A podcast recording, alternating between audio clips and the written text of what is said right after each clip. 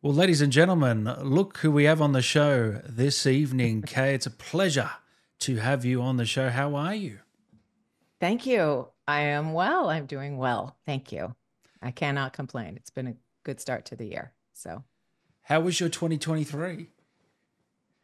Oh, my 2023 was a roller coaster, I have to say. Early in the year, let's start things off on a really positive note. Like, sorry, I didn't mean to.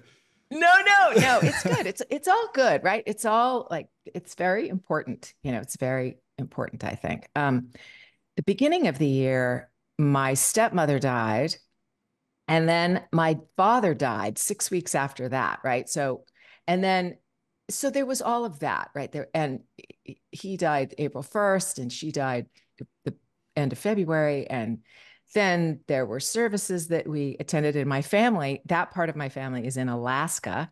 And so there was a lot of traveling back and forth, you know? And then, you know, I feel like the summer was like what happened? I don't know, but it, all in all, it was, you know, it was a good year. And I say that, and I'll sort of do a little postlude on the fact that my dad died. He was 95 when he died, right? The man was never sick ever in his life, right?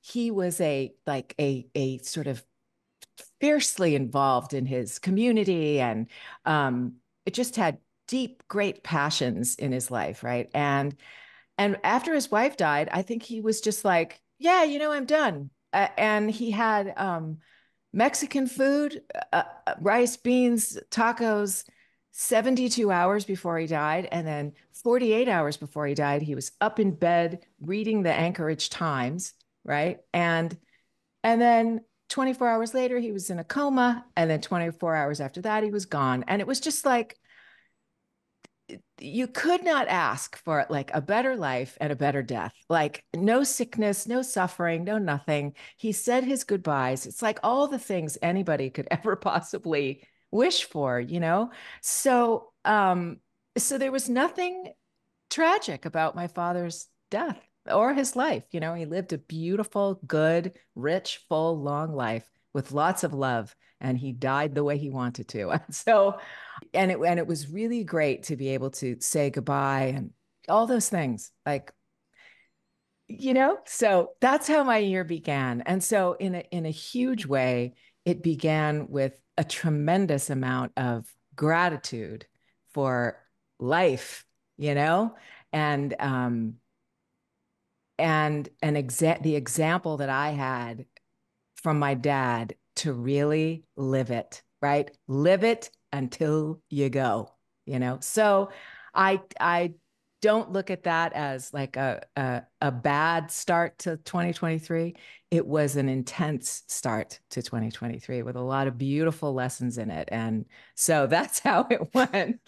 And I mean, and then, so in terms of work, like it was a very slow year, you know, it was a very slow year because I refused to take my traveling gear with me. Like, I'm not gonna go see my dad, you know, and then go, excuse me, I have to go record an audition. You know, I just wasn't gonna do it. So, so consequently things were slower because if you don't audition, you don't work, you know? So, but things picked up, you know, like they do. It's a roller coaster. And so 2023 was a contemplative year. You know, so there, how was that? How's that? That's like, I'll tell you what, that's an amazing answer. You know, probably not the one you expected, but what did you learn from your dad? Just on that quickly, what's some things that you learned from him that you're gonna bring with you for the rest of your life? My goodness, my dad, you know, my dad is a really interesting guy. He's an American Baptist preacher, right?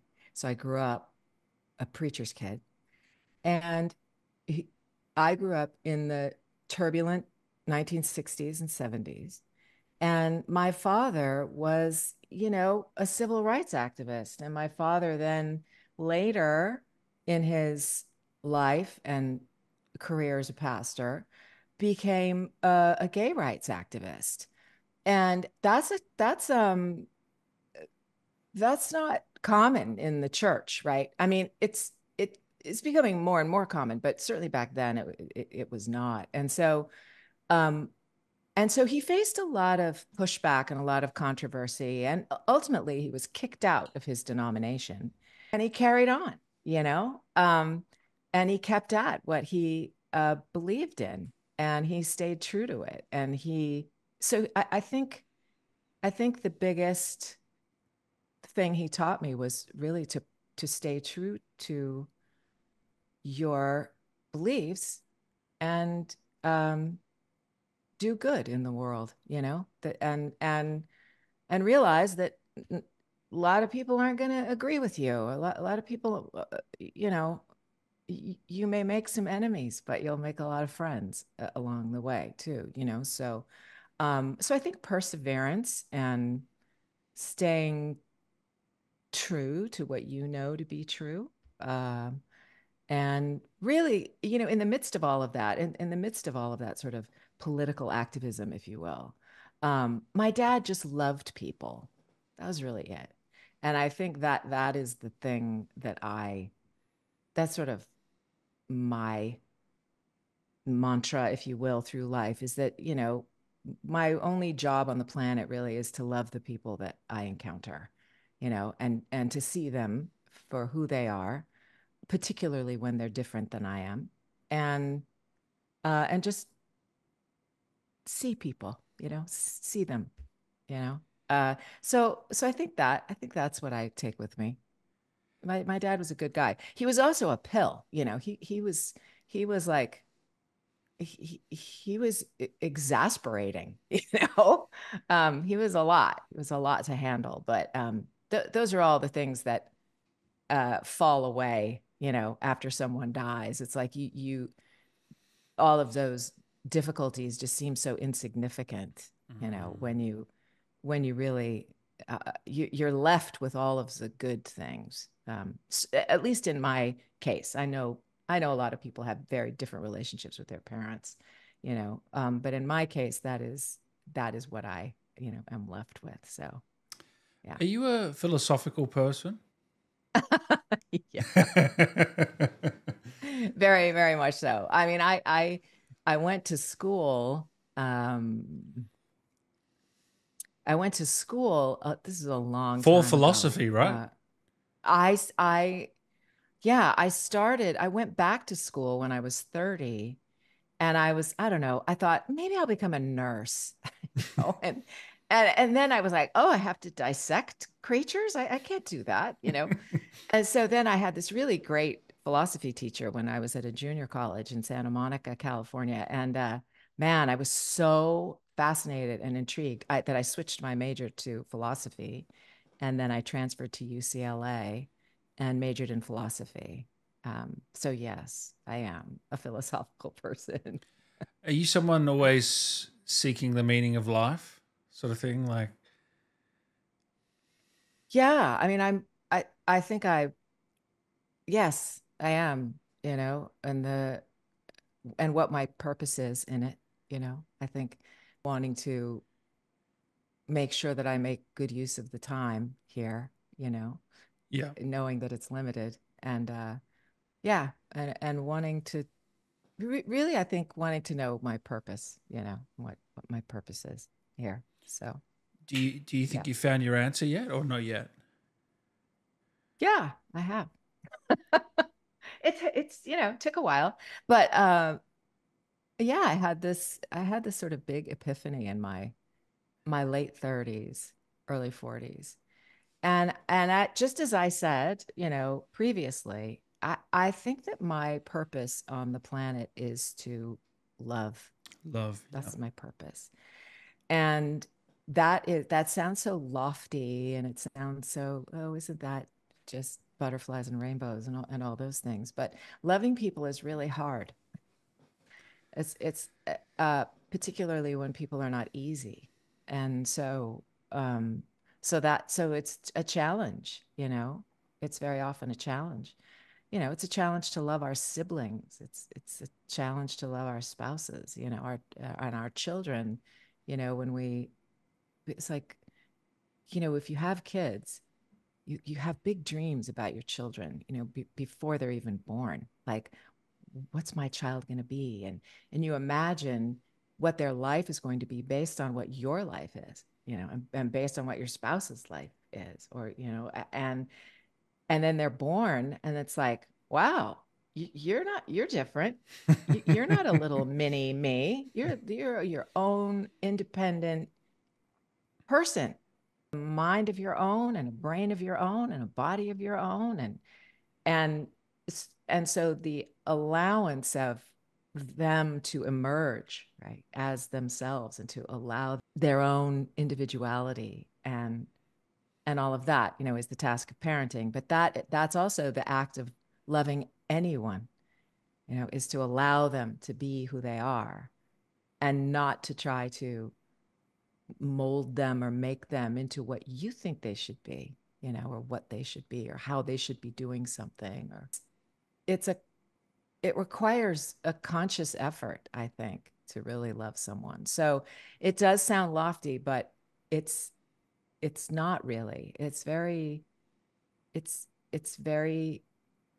down to earth. It's very grounding. It's very like day to day, minute by minute. So I do think that that's it. And I think people crave to be loved, you know, I think.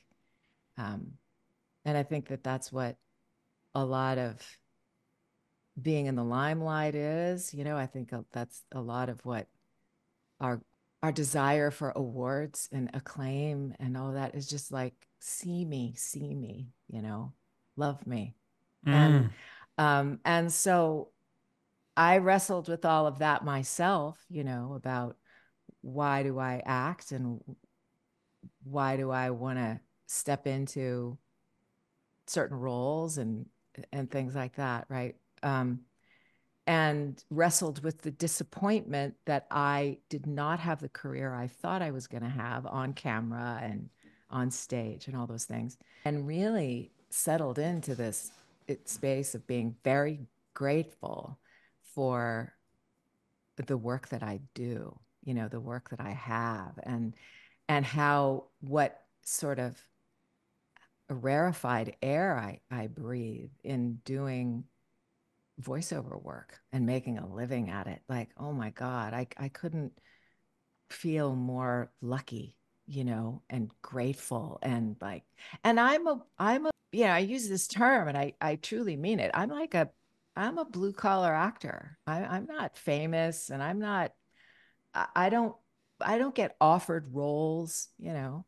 I get offered, you know, requested auditions, you know, that, and that's great. You know, that's cool, but I'm not a famous person, you know, and I'm good with that. Like I like really settled into that, you know, like I love the career that I've had, and it's been very interesting and dynamic and a roller coaster and, you know, all those things. So I realized along the way, like, that's what I wanted too. You know, I felt like I had this sort of hole in my heart that needed to be filled by, you know, the accolades of others. And I realized, no, it doesn't. It can never be filled by that, ever, ever, ever.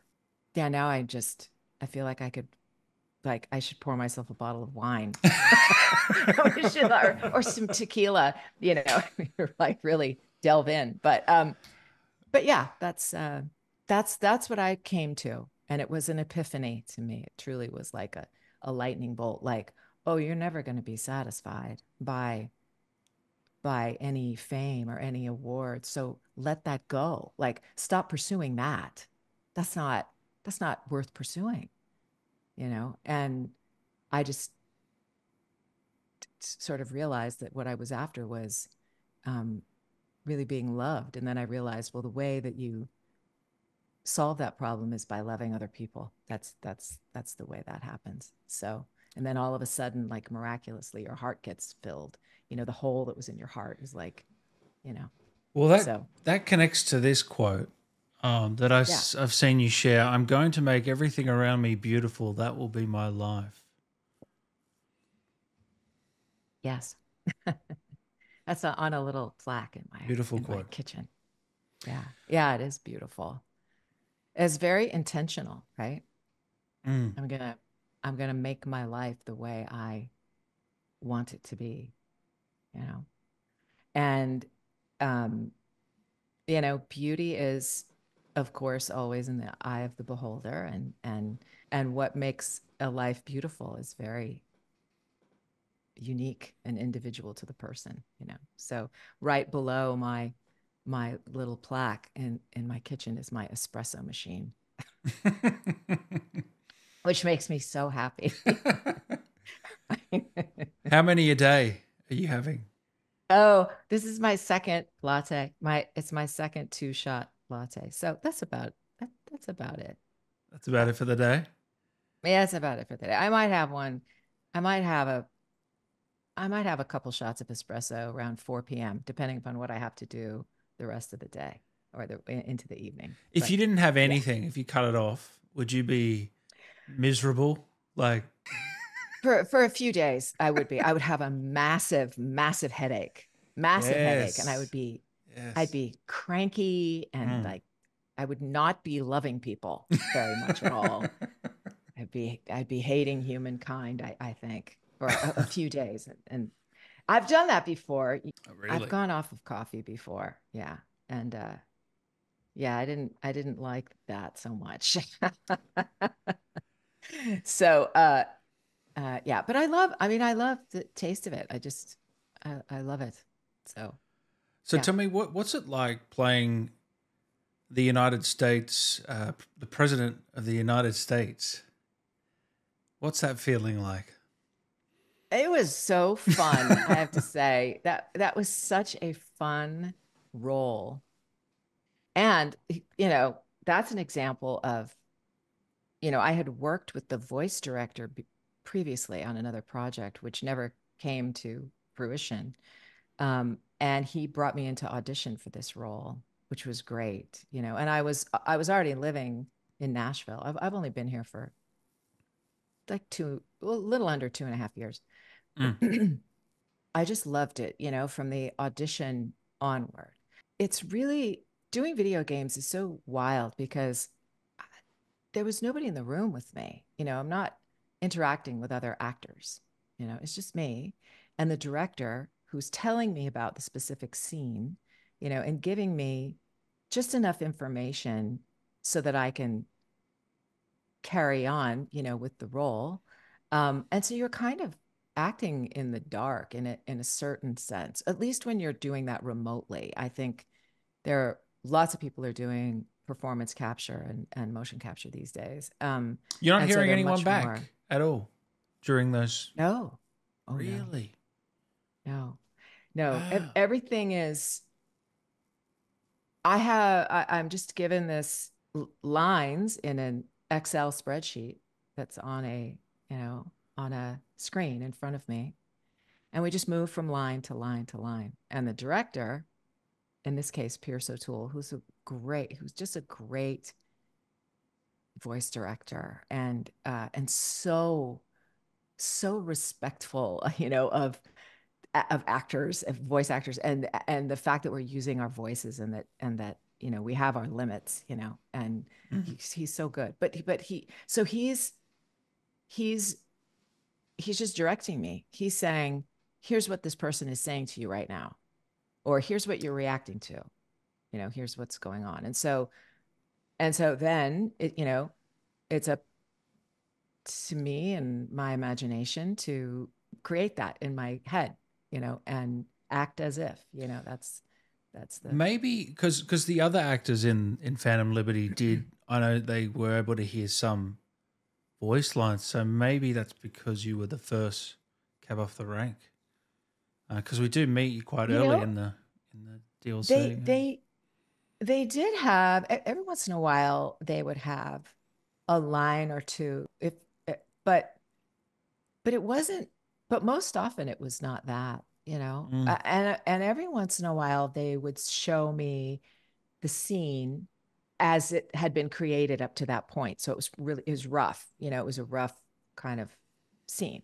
So it was like, here's where you are, you know, and you go, okay, so I'm in this broken down warehouse and this giant monster thing is, you know, coming after me, you know, like, okay, got it. But it's not, you're not immersed, right? As you're doing the lines, you're really moving from line to line, you know? And it's interesting, the things that actors take with them. Everybody's different, right? As to how they work internally. But I'm a huge Star Trek fan, right? And my favorite of the franchise is Star Trek Voyager. And so I'm a huge fan of Captain Janeway, right? And Kate Mulgrew and her performance and all of that. And she's the sort of image I had in my head. You know, you know, like a benevolent captain who can badass. Yeah, it was badass, and who can be sensitive and kind, but can also, you know, fire when ready, you know, like, so she's kind of the image that I carried in my head right from the start. And I didn't even intend it. It's like, you know, it just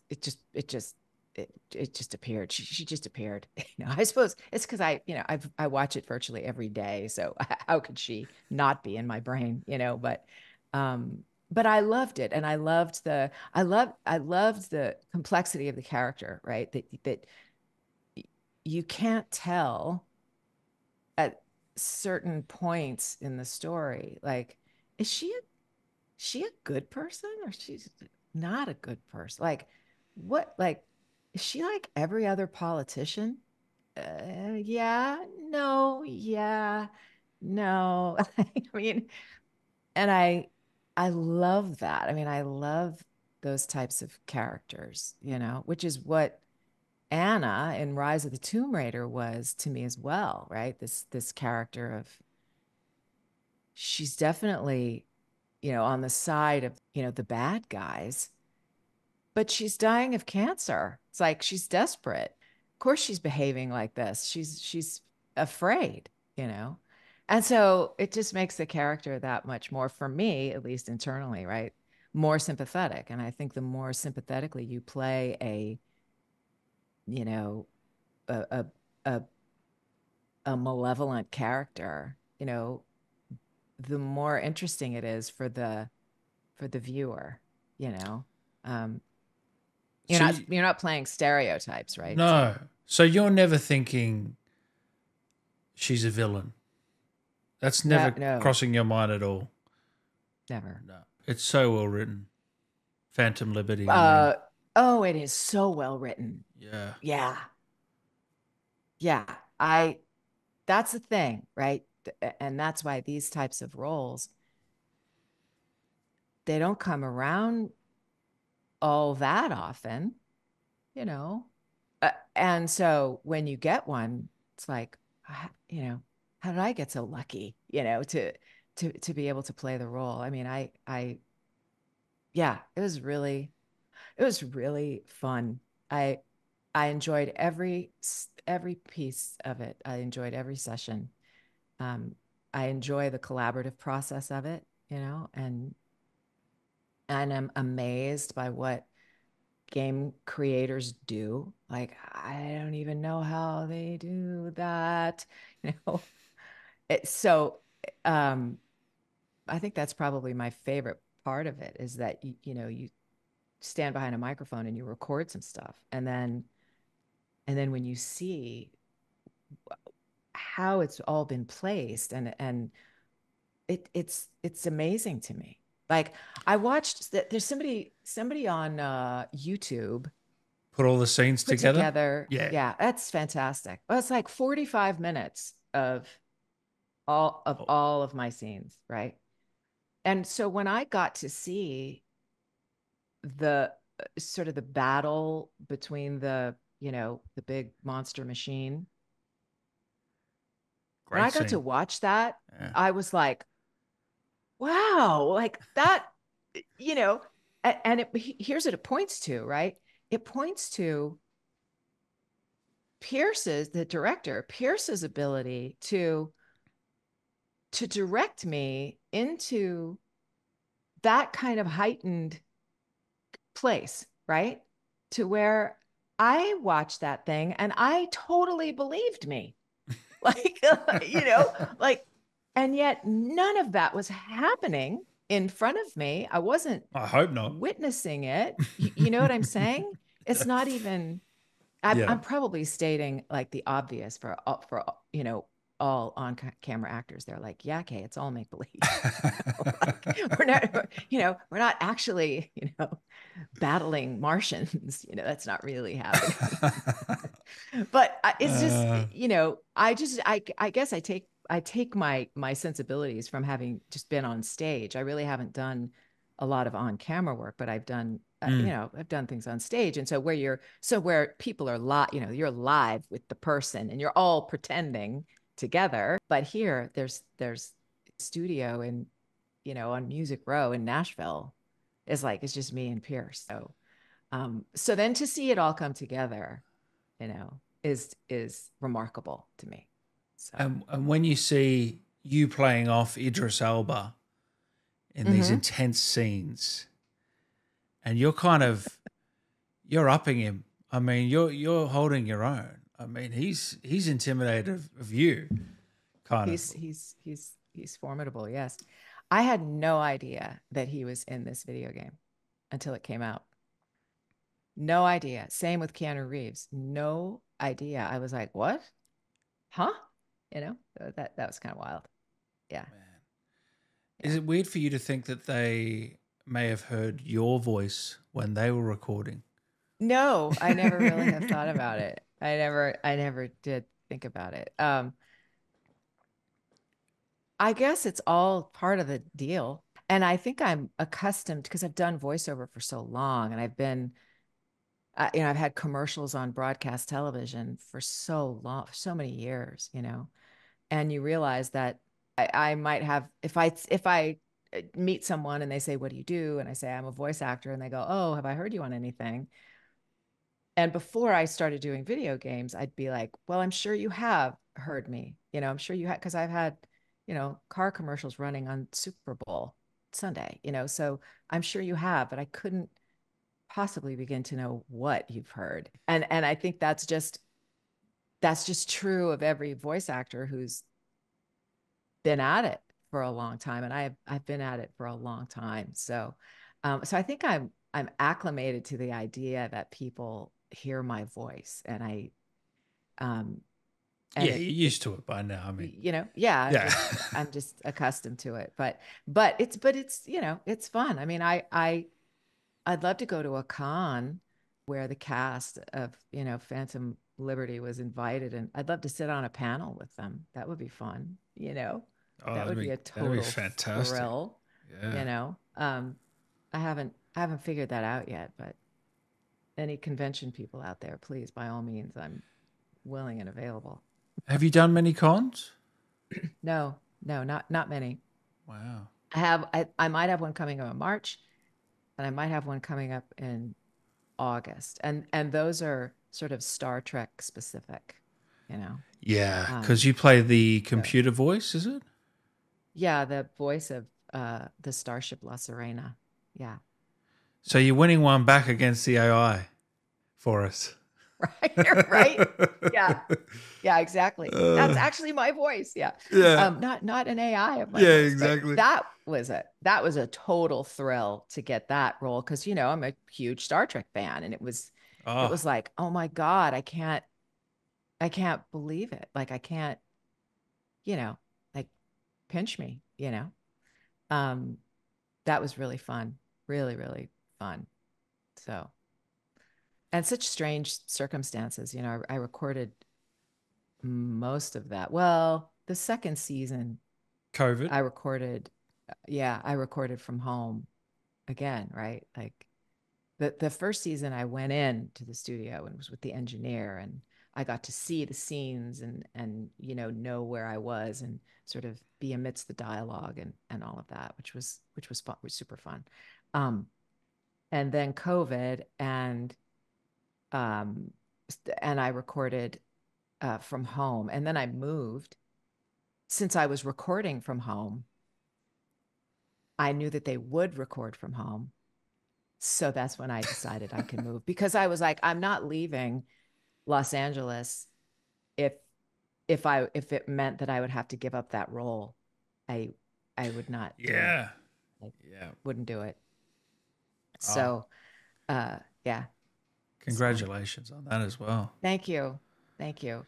It's such a, it's in terms of the recording of it, the recording piece of it, it's probably one of the easiest jobs I've ever had, but the thrill of it, the thrill to be involved in it, that was like, it just felt like a gift, dropped down from the heavens, because there are a million women who could have done that role. Okay, I exaggerate. 10. There are plenty of female voice actors who could have done that role, hands down. But you were the one that meant to be. I guess so. I was such a big fan, again, of Majel Barrett, and so there's her voice in my head, and I'm like, well, she's the gold standard, so sort of have to follow in those footsteps, which is awesome. So when you see Myers, do you see yourself when you watch that back? Do you see yourself in that character? For sure, yeah. I'm kind of a mild-mannered person, but I have a badass lurking, and I feel like that character. I think this is what actors love about being actors, right? Is that you get to bring forward certain parts of your own personality, your own human capacity for things, right? We're all capable of good and evil. Like, that's just true about every human being. And we temper ourselves, and we learn how to, live amongst each other and be decent, I don't think you're capable of that sort of evil, though. Well, but no, actually, I think we all are. It's just that we learn to be good, we do. And then all the parts that are, bad about us, they fall way, way, way, way, way, way, way, way back and into the recesses of our psyches, But I think that's what's fun about being an actor, is that you get to, you get to explore all the facets of humanity. So yeah, I could see myself in Rosalind Myers. Yeah. We've got a few fan questions here that some people have sent through. How do you stay so motivated and patient? I think when I started out in voiceover, long time ago, 1985, I was so happy to have gotten an agent pretty much right out of the gate, that everything felt like a win, right? So if I just got an audition, I was like, I am so thrilled to have an audition. And I never thought about whether I would book it or not. I assumed that I would not. I didn't assume that I would book it. And I think if I assumed that I would book it, I would be disappointed at every turn. I mean, we, back in the day, if you will, when voiceover was very strictly kind of Los Angeles, New York, Chicago, like that's where all the work happened, and there are exceptions to that, wherever there was a major advertising city, you would also have commercial voice actors. So, but back in the day in Los Angeles, in that market, you know, if I went out on an audition, I was reading against maybe 9 other women. So there were 10 of us. And so your odds were 1 in 10, which was great. And you knew everybody in the room could do the job. Like that was not in question, right? And so it all just felt like, whose turn is it today, you know, to book the job? And over the years, you know, when the internet came into play and home studios came into play and voiceover went from kind of being this great underground actor's secret, you know, that you could earn a living doing this kind of work and nobody would recognize you. It's perfect for an introvert, right? Like I am. And like nobody would recognize you and you're still a member of the union and you get all the benefits of all of that. And all of that shifted with the advent of the internet and home studios and all of that. Now, everybody was like, what's that job? I want to do that. I could do that, right? And there are lots of people who could. Like, talent is not relegated to the coasts. It's everywhere, you know? So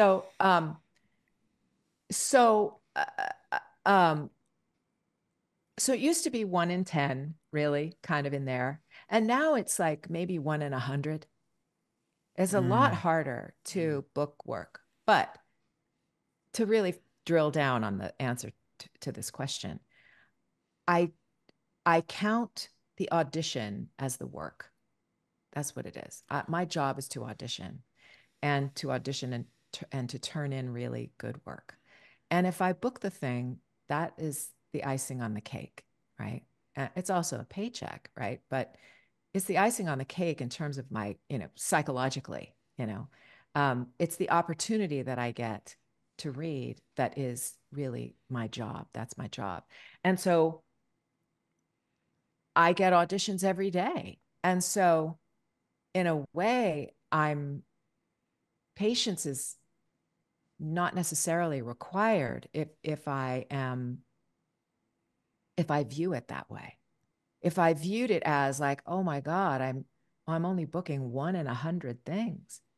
Like that's a really different mindset and really hard to overcome, because then it feels like you're being, you know, rejected 99 out of 100 times. And that's, I think, is not sustainable. And I think that that's why people quit, because they have a mindset that says every time I don't book something, I have failed. And that is not true. It's not true, you know? So I don't know if it's patience that is engaged in me, right? I just enjoy auditioning, you know, and auditioning is fruitful. It's fruitful to other roles. I did a role for, I played the role of Bell Rock in Guillermo del Toro's Wizards, the Trollhunters. And I booked that because of an audition I did for something else entirely different a year prior. And the casting folks at DreamWorks were like, that's a great audition. It's not right for this role, but that's great. Yeah. Great character. So they saved the audition. They actually saved it. Well, that's flattering. And then they played it, right? Yeah. I think this is a piece of casting that most actors aren't in voiceover, like aren't aware of, right? So she saved the audition and then played it for Guillermo del Toro. And he was like, yeah, let's bring her in, right? So they brought me in to read with this other actor. We shared the role and it was like, great, you have the job, you know? And so you never know what comes of your auditioning. And that's why it's the primary thing is to audition well. That's my job. That's my job, you know? And everything else is I have no control over anything else. Nothing. So, and I think too, because I work in different genres, in commercial and promo and narration and video games and animation and live announcing, it's always interesting. You know, none of those things are the same. They require very different things, you know, so I never get bored. I never get bored. So. Great answer, man. You're on today. Myers is a political shark and a cunning snake, but holy shit, is she a badass. Not really a question, but there you go. The hardest scene or moment to act in Phantom Liberty?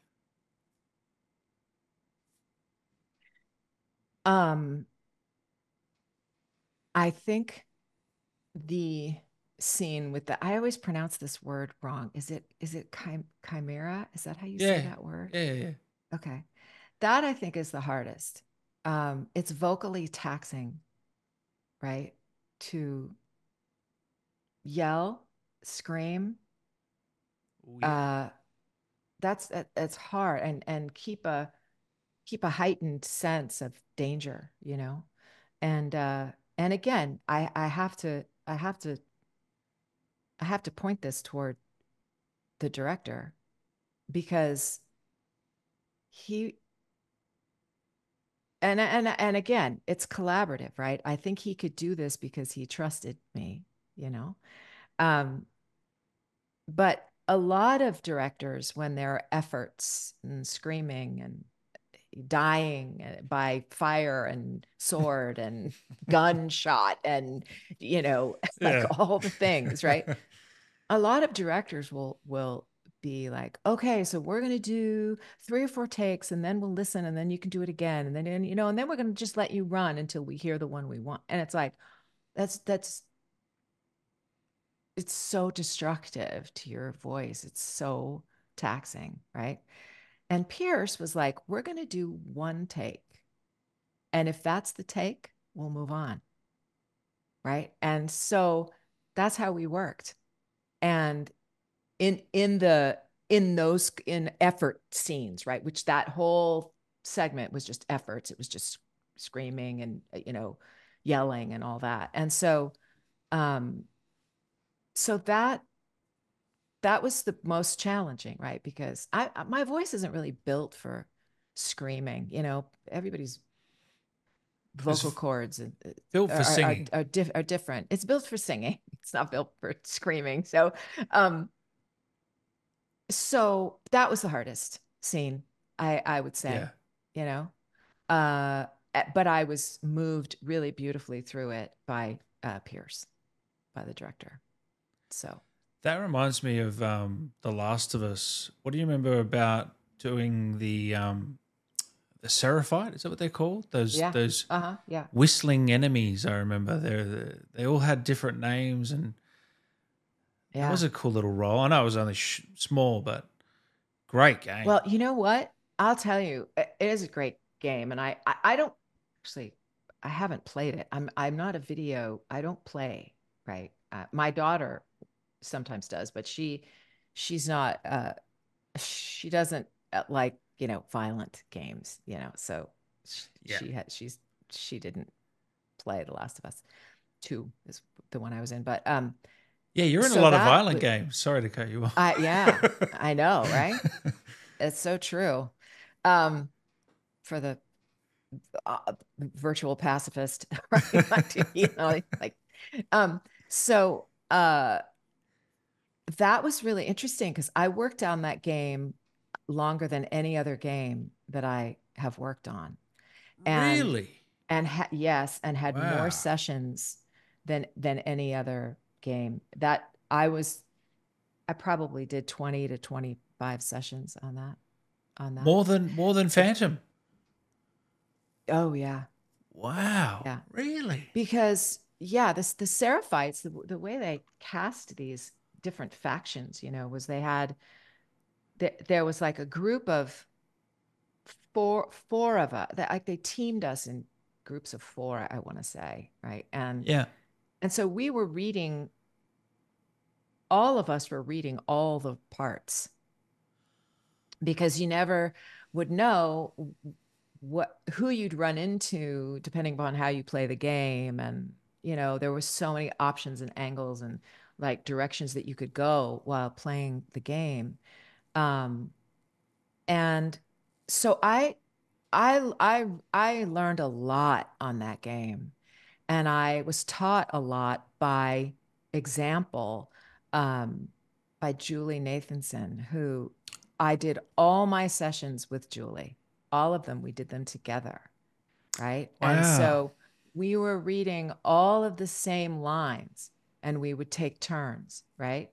And so in the beginning, and for most of the sessions, I want to say, she always went first, right?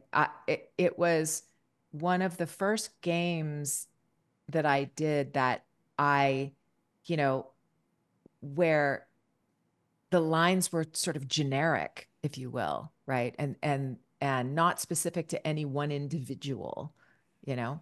Mm-hmm. And they were, almost all of it was efforts. Almost all of it for 2 years. And so Julie, she would do her thing. And then I, you know, I'm a pretty good, you know, mimic, right? So I'm just like, all right, I'm going to do what she did in terms of the pacing of the thing. And I mean, my voice is my voice and my interpretation is mine, but I just mean like, I'll do it like she's doing, you know? Mm. And so I would do my lines and all these things. And I was hyperventilating. I mean, truly, I was like, I would have to stop and sort of hold on to the chair, you know, because I was like, and she, on a break, she said to me, you know, your breathing rhythm is different than mine. You don't have to move as fast as I'm moving. She goes, it's just how I breathe. You breathe differently. So don't be afraid to take your time to do, you know, the lines as you would do them. You don't have to do it at my pace. And it was like, oh my God, thank you so much. You know, like, and I sort of settled into my way of doing the role and doing the lines, you know, but she taught me a lot just by watching her, just by osmosis. And she's fantastic. Yeah. We've had her on the show. Yeah. Yeah. She's great and very talented. And, so I'm, you know, kind of forever grateful to her for that. But that was rough. That was a rough video game. Would you do that again, something like that, or wouldn't do that? No. No. It took me probably 9 months before I could sing again after that. Oh no, really? Like I could speak, but my voice was different. It had more texture. It was because it was trashed. My voice was trashed. And then I think the thing that where I decided, like, as much as I love that work, you know, I can't sacrifice my vocal cords to it. Like I can't do it. And, you know, and there are people who teach you how to do efforts and teach you how to scream and all of those things. And if I were younger and perhaps just starting, I might avail myself of those kinds of things, you know, and really learn how to do that and not destroy my voice. But I'm just, I'm of a particular age and mindset where I go, you know, I'm good. Like, I think I can, I think Content. I can. Yeah. Yeah. Like I can choose the roles that I want to do that, like, and Rosalind Myers is a perfect example. Like, I feel like I was built for that role. Yeah. And there were efforts, right? And so, again, like working with a director who knew how to direct me specifically in that kind of a scene, it is everything. It's everything, you know? So... But I feel like I'll let the youngsters do all the efforts, you know? I feel like there will be efforts in a lot of the video game roles you do, but it's just the amount, I guess, isn't it? Yes, yes. And playing a Seraphite in The Last of Us 2. Yeah, not ideal for that. Yeah, it's like 99% efforts, you know? And who knew? I didn't know.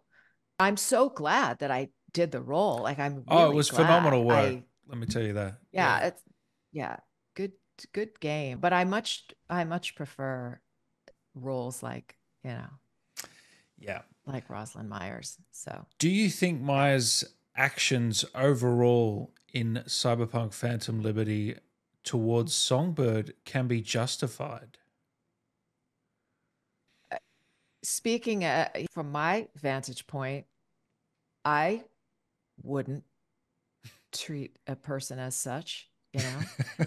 Rosalind Myers is a politician. People are expendable in the name of the cause, and that's true of the good guys and it's true of the bad guys, you know, in terms of politicians, you know, the people that we perceive as being the good politicians, you know. It's like they are as ruthless as the ones that we perceive as being bad. So me personally, no, but Rosalind Myers, of course. Like, that's just how it is, you know. That's just it's the nature of the game. So if this was it for your portrayal as Myers, would you be satisfied, or do you think there's still a lot left to give? Oh, I have a lot more in me. Yeah, I thought so. I have a lot more in me. I you know, because she's not dead in the world. No, she's not. That's a super curious. That's a super curious thing. Would I like to reprise that role? Yeah. Yeah. That would be fantastic, you know. And I'd like to do others too, you know. Like I want to work, and just I want to be like my dad. I want to work until it's time for me to leave the planet, you know. I don't see an end. I see a slowing down, right, of being a little bit more particular about what I might choose. Again, not because I've attained some level where I, you know, whereby privilege I get to do that, but it's just because I want to plant tomatoes, you know, and I want to raise some chickens, you know, like I want to do some other interesting things, right? But I love working, and I love what I do, so so I hope to do it as long as people will have me. And you're still doing mentoring and helping other actors out? Yeah. Yeah. Yeah. Yeah. Which is really fun. Like I really enjoy that a lot. It's fun to see new and aspiring voice actors kind of blossom, you know, and find pieces of success and experience that and keep moving and keep striving. And that's very rewarding to me, to have even just been a little bit of encouragement, you know, to someone is really, that's very satisfying. So, and you're still pursuing your music? Because I was listening to Hard on Yourself, and great song. Where did you find that? Did you on SoundCloud or? I was on Spotify, I think. Yeah. Oh, okay. Yeah. Oh, that's so funny. Yeah, I put up all the music that I've done on Spotify so I wouldn't lose it. like where well, is that was song? I not supposed to find it. It's a great song. I know. Thank you. Oh my God, that is another life. It's another lifetime ago. How long ago was that? Really... that song. Oh, are we talking years and years? We're talking decades. Oh, wow. I think I wrote that in like 1990. Wow, it holds up. Thank you. We need a remaster. Thank you. Oh, that is true. Like every recording I've ever done, I have not been satisfied with. So who knows? Perhaps I do threaten to, you know, make another record just for my own sake of singing songs that I have always wanted to sing, you know. Yeah. Or a Christmas record or a holiday record of some kind. Oh, Christmas. That sounds great. Right? I know. Yeah. There's so many good Christmas songs out there. But I don't really do much music anymore. I don't really do it. And it's funny. I moved to Nashville and I don't do music. Did you fall out of love with it? You do not have time? What's the reasoning? No. I think I got really I got really immersed in working and doing voiceover. Yeah. And I really focused my energy on that. And at some point when I realized I was going to focus my career on voiceover, I really sort of stopped investing in doing music. And yeah. And that was all okay, right? I have been a songwriter. I am a writer, right? So I write a blog, I write poetry, I write a blog for my voiceover coaching business, you know. So I get to write, you know, I continue to write, which is very fulfilling. And I just fell out of singing. And so I sing in the kitchen, you know, that's, and in the car, you know. But I will say, it has been frustrating and a struggle, I never really fully got my voice back after doing The Last of Us 2. So my voice is very different. Like I don't have the high end that I used to have, but that also comes with aging. You know, I used to do this. I used to play out and sing, and I covered a Joni Mitchell song, called Carrie. I don't know if you're familiar with her, but it's on a record called Blue, and it's from the 1970s, early 1970s, and so I used to sing this song off of that record called Carrie, and I was you know, I was sort of complaining to a friend of mine, like, oh, I can't sing that song anymore. It's so disappointed, my voice, you know, I'm so disappointed. Like I tried, like.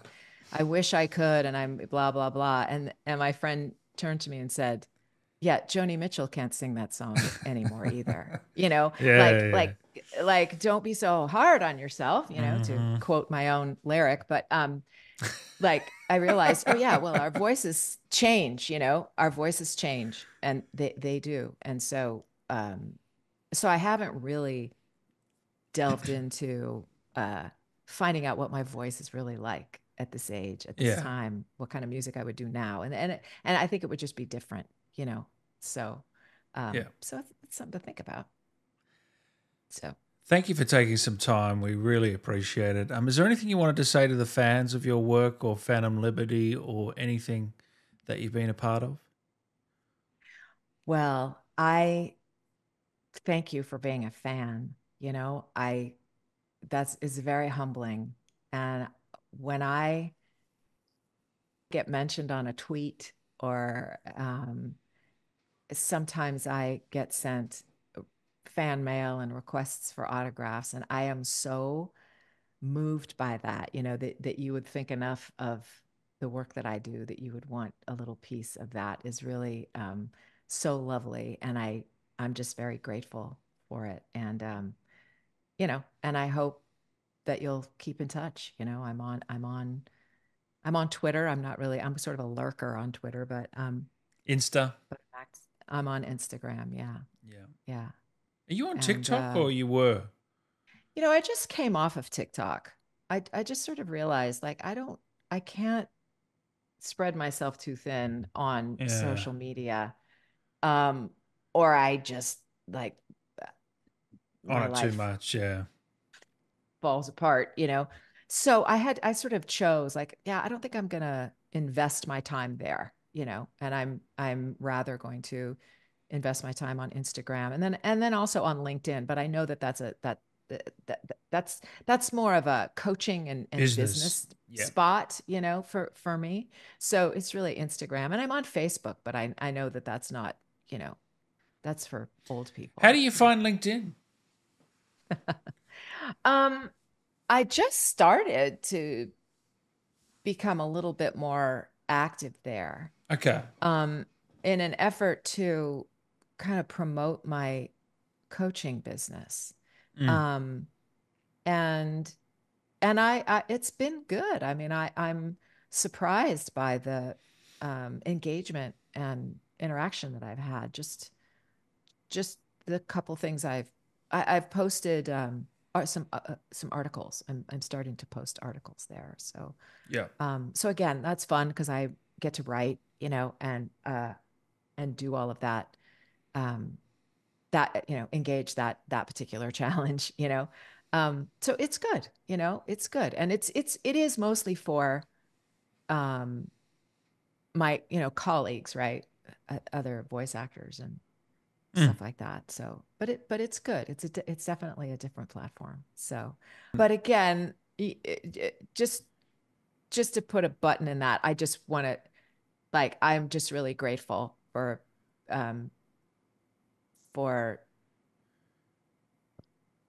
people paying attention, to what I'm doing and appreciating it and letting me know that that's really, if the job is the icing on the cake, that's the cherry on top, that's deluxe, Well, so I tell you what, you transported me. I remember as Rosalind Myers, just before heading to bed in the game, and you're looking out to the rainy world, and we're having this one-on-one chat, and it's just so immersive, and you're just so in the character, and it's just brilliant. Thank you. So thank you. Congratulations. Thank you so much. I really appreciate it, truly. So is there before I let you go, is it possible that Rosalind Myers can talk to Dan or say something to Dan to round this one out? Oh my goodness, it's so funny. I'm so bad at this. It's one of the things I've learned. One of the things that I've learned in my life as a voice actor, that I look at a script and then I leave and I don't remember anything that I've said. I will have done jobs where I'll hear it back or I'll audition for something and I'll get a call like, "Hey, you booked that thing." And I'm like, "What was that thing? What did I do?" And they'll send me the audition and I'll be like, "Wow, I don't even remember recording that." So unless you want to feed me a line, Well, you could just say, "Dan, you're a beautiful man," or something. I don't know. "Dan, you're a beautiful man. Don't let it get to your head." Yeah, I needed that last part. Thank you, Kate. We really appreciate your time. Thanks for coming on. It is my pleasure. Thank you so much for having me. I really appreciate it.